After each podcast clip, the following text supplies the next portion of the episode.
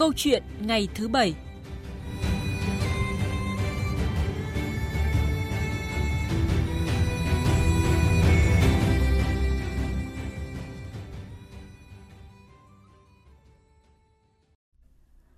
Quý vị và các bạn thân mến, theo Nghị định 116 của Chính phủ, từ năm 2021, sinh viên sư phạm được nhà nước hỗ trợ 100% tiền đóng học phí cùng 3 triệu 630 nghìn đồng mỗi tháng chi phí sinh hoạt. Thời gian hỗ trợ được tính theo số tháng thực tế học tập tại trường, nhưng không quá 10 tháng mỗi năm học.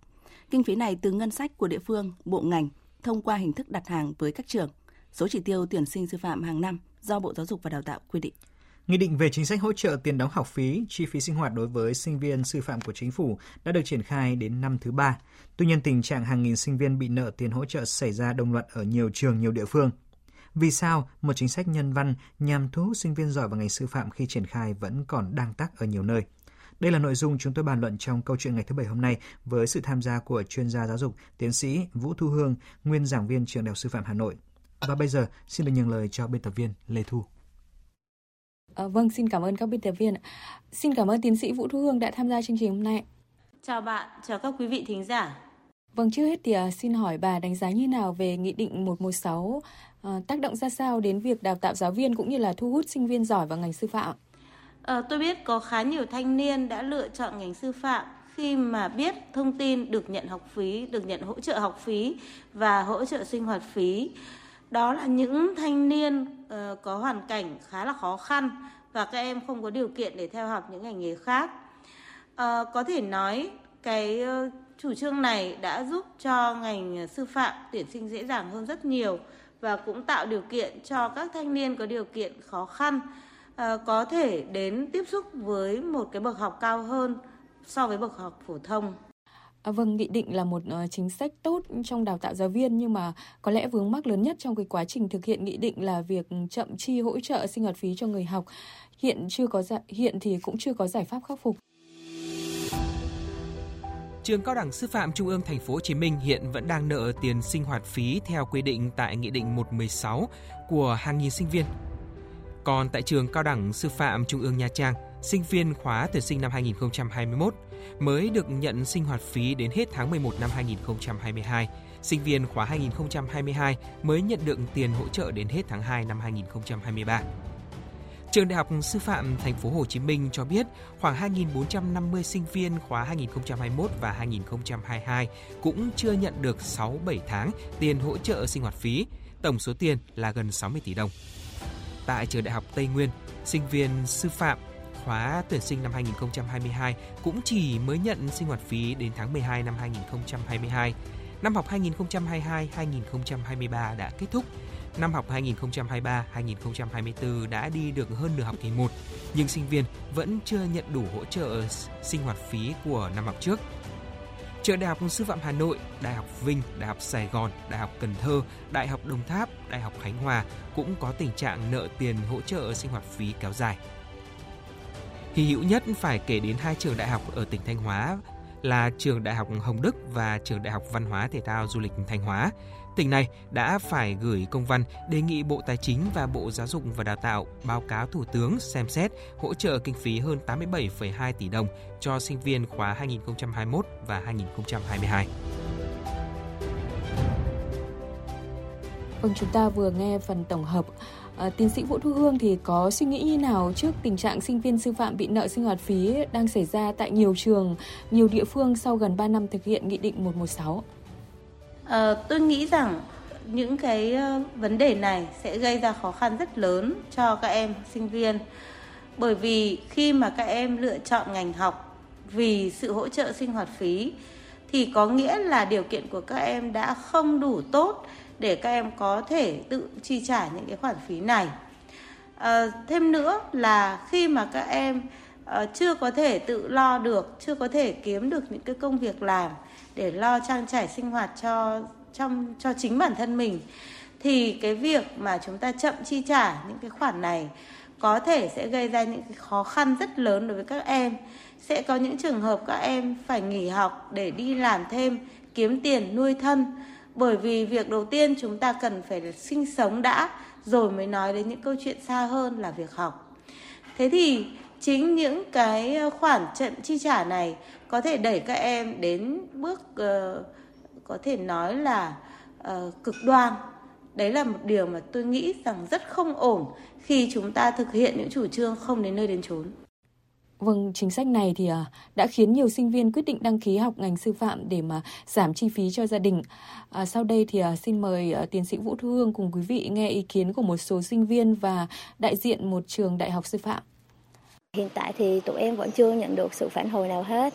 Em mong muốn là trên tỉnh sẽ phản hồi lại cho chúng em để chúng em nhận được cái số tiền đó để trang trải trong sinh hoạt và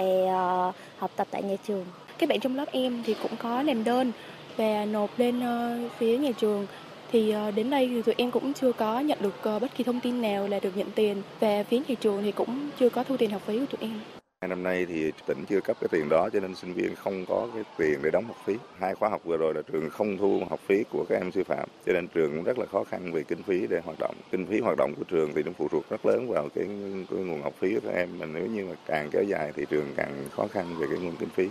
Ờ, sau khi mà nghe các ý kiến vừa rồi thì ờ, theo tiến sĩ Vũ Hương, việc chi trả chậm như vậy thì ảnh hưởng như nào tới sinh viên cũng như là hoạt động của các trường? Thì ờ, cái việc mà chậm chi trả học phí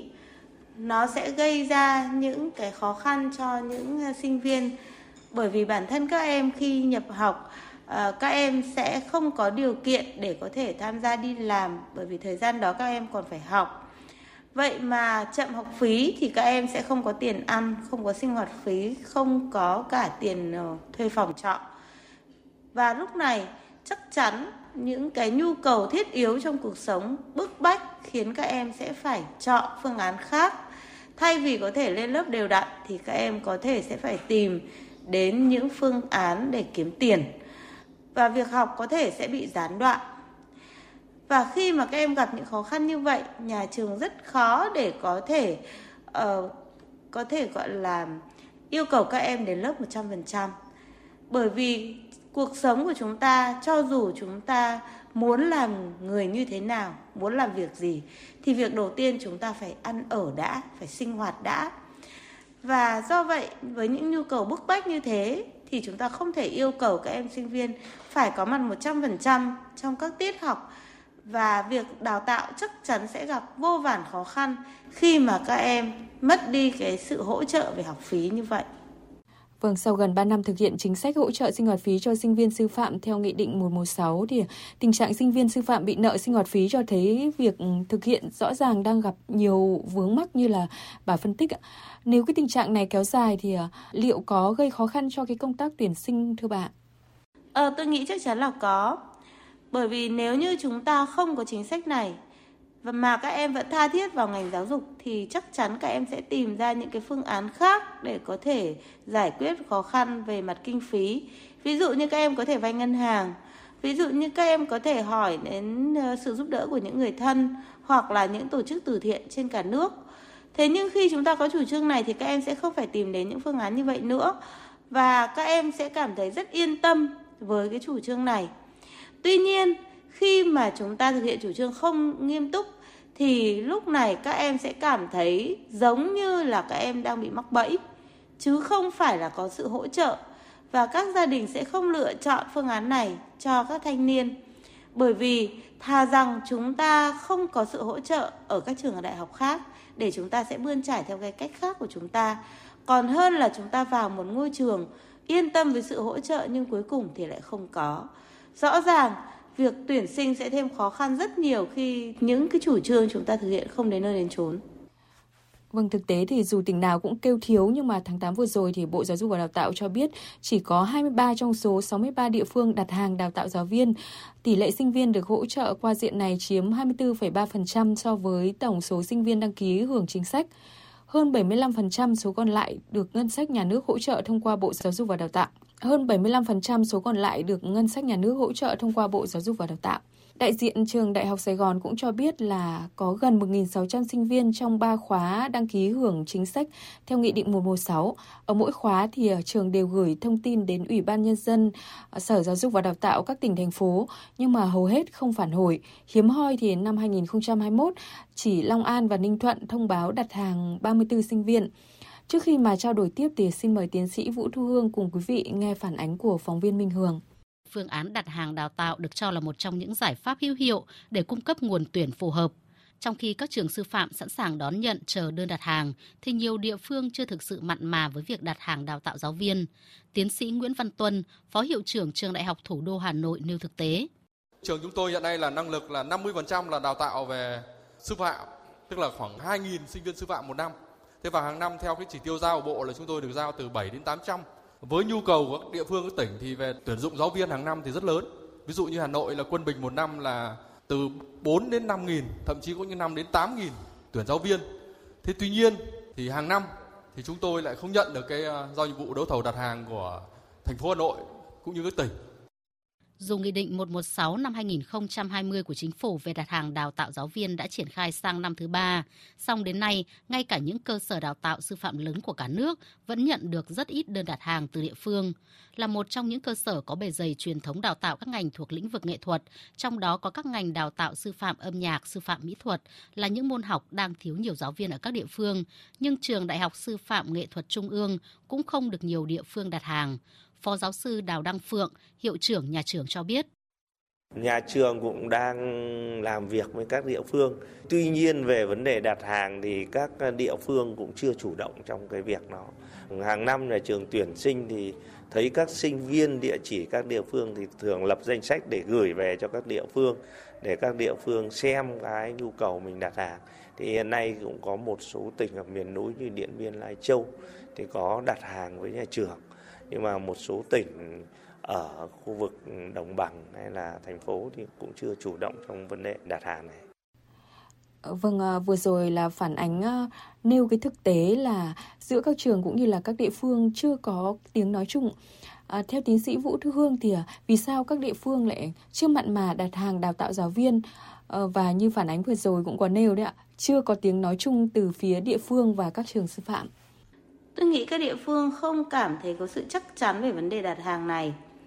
À, khi mà chúng ta sử dụng những đồng tiền để thu hút uh, các sinh viên thì rõ ràng các địa phương không cảm thấy được là họ có thể có những nhân tài và họ cũng không thấy được cái sự đảm bảo là những nhân tài đó sẽ về địa phương của họ. Chúng ta không có một cái phương án để ràng buộc chặt chẽ hơn khi mà chúng ta chỉ tuyên bố về sự đặt hàng, về sự cung cấp kinh phí Ngoài ra chúng ta không có thêm tất cả những cái yêu cầu khác. Ở đây chúng ta cũng nhìn thấy rất rõ là uh, chủ trương không đặt ra những cái tiêu chuẩn để mà các sinh viên đáp ứng ngược trở lại các địa phương đã đặt hàng. À, tôi lấy ví dụ là chúng ta không yêu cầu sinh viên nhận hỗ trợ đó sẽ phải uh, học ở cái mức độ từ sinh viên giỏi khá giỏi trở lên hoặc là không học ờ, không đặt ở cái mức độ là trình độ tay nghề của sinh viên sau khi ra trường sẽ là như thế nào thì các địa phương họ cảm thấy không chắc chắn và họ sẽ cảm thấy đây là một cái bước khá là mạo hiểm thì chắc chắn là họ sẽ không đặt hàng. À, vâng thưa bạn, Nghị định 116 thì có nội dung về việc các địa phương hàng năm phải xác định nhu cầu tuyển dụng và đào tạo giáo viên tại địa phương của từng trình độ rồi cấp học, ngành học, môn học cho năm tuyển sinh đặt hàng đào tạo. Nhưng mà dường như là cái việc ừ, xác định nhu cầu tuyển dụng giáo viên tại các địa phương lại đang là điểm nghẽn đúng không thưa bạn? Vâng, tôi nghĩ điều này cũng hoàn toàn hợp lý bởi vì cái sự thay đổi giáo viên có thể sẽ diễn ra theo từng học kỳ, từng năm học chứ không phải là diễn ra theo một cái định kỳ để các địa phương họ có thể đoán được năm nay tỉnh mình sẽ thiếu bao nhiêu giáo viên. À, tôi lấy ví dụ như thế này, có thể học kỳ 1 chúng ta rất đầy đủ giáo viên, nhưng đến học kỳ 2 thì chúng ta thiếu hụt do một số cô đã có bầu và cần phải nghỉ sinh. Hoặc là có trường hợp các thầy cô chuyển ngành sang một cái ngành học à, một cái ngành khác để làm việc và lúc này à, trường sẽ thiếu hụt giáo viên. Nếu như đó là những giáo viên đến tuổi về hưu thì chúng ta sẽ tính toán rất là dễ nhưng những cái biến động như tôi vừa nói thì sẽ khó hơn cho các trường và đồng nghĩa là sẽ khó hơn cho các ủy ban nhân dân và họ sẽ không tính được là họ cần bao nhiêu giáo viên cho những năm học nào. Thêm nữa, sau khi đặt hàng thì địa phương sẽ phải đợi 4 năm mới có được những sinh viên để trở về địa phương của mình. Sau 4 năm đó họ hoàn toàn có thể đã giải quyết xong cái khâu thiếu hụt đó rồi. Vậy thì những sinh viên mà họ nhận được có thể sẽ là những trường hợp dư thừa và họ sẽ cũng không biết xử lý tình trạng nhân sự dư thừa đó như thế nào. Rõ ràng khi chúng ta đưa ra chủ trương chúng ta thấy rất tốt đẹp, tuy nhiên nó sẽ có rất là nhiều bất cập trong cái quá trình chúng ta thực hiện. Vâng, chính sách hỗ trợ học phí, sinh hoạt phí quy định sinh viên sau khi mà tốt nghiệp thì à, phải công tác trong ngành giáo dục, nếu không thì sẽ phải trả lại tiền. Tuy nhiên thì à, không có cái cơ chế ràng buộc nào giữa các thí sinh này với các địa phương chi trả hỗ trợ. Ngoài ra, kể cả mà có quay về thì sinh viên vẫn phải thi tuyển viên chức theo đúng quy định của Bộ Nội vụ và chưa chắc đã trúng tuyển. Theo bà thì cái điều này gây khó khăn vướng mắc gì đối với các địa phương cũng như là đối với các sinh viên trong cái diện hỗ trợ? Vâng, đây cũng là một cái ờ, chủ trương khiến cho sinh viên không gắn kết với các địa phương đã được nhận hỗ trợ. Vâng, chúng ta quy định là nếu như sinh viên không uh, không làm trong ngành giáo dục thì các em phải trả lại học phí. Nhưng chúng ta không quy định là nếu như những sinh viên đã nhận hỗ trợ của tỉnh thành đó mà không làm việc trong tỉnh thành đó thì sẽ phải trả lại học phí. Thì chính vì vậy cho nên các sinh viên cứ theo học bình thường và đến khi các em tốt nghiệp các em vẫn hoàn toàn có thể lựa chọn bất kể một địa phương nào để ờ, tham gia công tác ở trong ngành giáo dục. Và chính vì cái kẽ hở này cho nên các địa phương lại càng cảm thấy là không có gì chắc chắn chúng tôi sẽ nhận được những uh, sinh viên đi vào tuyển dụng theo cái đặt hàng của chúng tôi và thêm nữa là chúng ta cũng nhận thấy uh, khi mà không có một cái sự ràng buộc về mặt chất lượng thì bắt buộc các địa phương sẽ vẫn phải tuyển dụng theo phương pháp bình thường. Và do vậy ờ, các sinh viên cũng cảm thấy là không có gì chắc chắn tôi được nhận vào công việc ở những địa phương đó. Chính vì vậy, cả về phía sinh viên lẫn phía những người đặt hàng đều không mặn mà với nhau. Và đây cũng là một kẽ hở khiến cho chủ trương của chúng ta không thể thực hiện tốt được. Vâng, vậy thì cần có cái giải pháp gì để gỡ những cái nút thắt này? Nên chăng là cần xác định chỉ tiêu đào tạo sư phạm sát với nhu cầu thực tế hơn. Ở trên cơ sở đó thì à, quy định rõ trách nhiệm ừ, ngân sách nhà nước, tức là trung ương rồi địa phương phải đảm bảo kinh phí chi trả chính sách hỗ trợ cho người học thưa bạn. À, ờ, tôi nghĩ rằng là chúng ta cần phải xem lại cái chủ trương này. Có rất là nhiều cách để chúng ta có thể tháo gỡ những cái khó khăn này. Trước hết, nếu như các địa phương không mặn mà thì chủ trương từ phía trung ương có thể sẽ hỗ trợ cho các giáo viên. Đây chính là cái cách mà rất là nhiều các ờ, chuyên gia có thể nghĩ tới. Ờ, và chúng ta cũng đã từng làm khi vào thời kỳ bao cấp đó là chúng ta hỗ trợ hoàn toàn học phí cho sinh viên sau đó sẽ phân công công tác một cách nghiêm túc theo như những cái nhu cầu mà của các địa phương họ yêu cầu à, ví dụ như là tất cả các sinh viên đều nhận được hỗ trợ học phí và sinh hoạt phí từ nhà nước. Sau khi tốt nghiệp thì các sinh viên nhận hỗ trợ đó sẽ phải uh, công tác theo đúng như những phân công của nhà nước. Thì lúc này chắc chắn các địa phương cũng sẽ rất hào hứng bởi vì họ sẽ nhận được sinh viên đúng như họ đã đặt hàng. Và thêm nữa là chúng ta cũng có những cái yêu cầu bắt buộc là trong những cái kỳ thi rồi trong những cái phương pháp điều tra đánh giá sinh viên trong suốt 4 năm học thì các em đều phải đạt ở một tiêu chuẩn cao hơn so với những bạn mà không nhận hỗ trợ. Thế thì đến khi mà nhận uh, sinh viên, các địa phương sẽ có được những sinh viên chất lượng cao hơn và dạ, rõ ràng cái phương án này sẽ khiến cho các địa phương hào hứng hơn và khi đó cái việc đặt hàng sẽ rõ ràng và chính xác hơn rất nhiều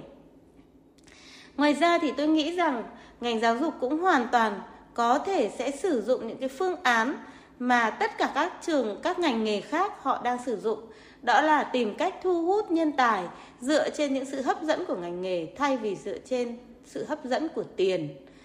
Tiền thì chúng ta chỉ có thể thu hút trong một thời gian rất là ngắn, nhưng nếu là sự hấp dẫn của ngành nghề thì sẽ thu hút trong thời gian dài hơn. Và để làm được việc này thì chắc chắn chúng ta sẽ phải giải quyết tất cả những cái bất cập của ngành giáo dục trong thời gian vừa qua chúng ta sẽ phải xem lại cái vị thế của người thầy chúng ta đã để cho bị đánh rơi rất là sâu và mất đi những cái giá trị trong mắt của ờ, cộng đồng chúng ta cần phải giải quyết tất cả những vấn đề tiêu cực để cho không xảy ra bất kể những cái hình ảnh xấu nào, thì lúc này hình ảnh của người giáo viên sẽ tiếp tục sáng ngời. Chúng ta cũng cần phải xem lại bởi vì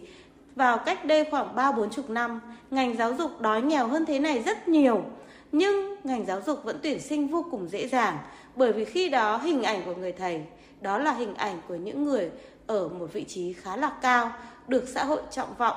và lúc đó thì các thanh niên đều cảm thấy rất kỳ vọng vào ngành giáo dục.